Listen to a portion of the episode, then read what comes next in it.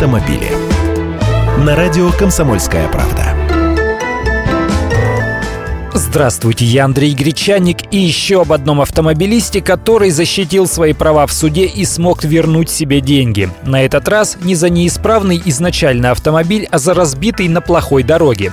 Суд Волгоградской области обязал муниципальное учреждение, занимающееся содержанием автодорог, компенсировать водителю, разбившему свою иномарку из-за огромной ямы на дороге. Это официальная информация. По материалам дела водитель внедорожника Volvo XC90 на одной из улиц Волгограда наехал на яму на дороге. XC90 машина не слабая, но и яма ничего себе. В глубину более 12 сантиметров, а в ширину более 3,5 метров.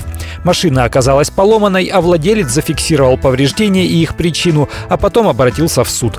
Суд установил, что муниципальное учреждение Комдорстрой не обеспечило соответствие дороги установленным государственным стандартам, и именно это стало причиной ДТП.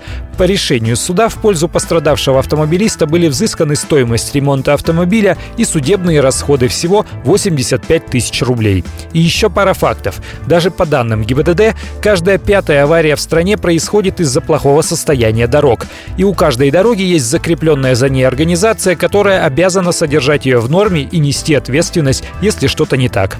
Так что в любой подобной ситуации нужно незнакомым жаловаться на разгильдяйство, а вызывать на место гаишников, требовать зафиксировать еще и повреждения дорожного покрытия, а потом обращаться в суд. Автомобили.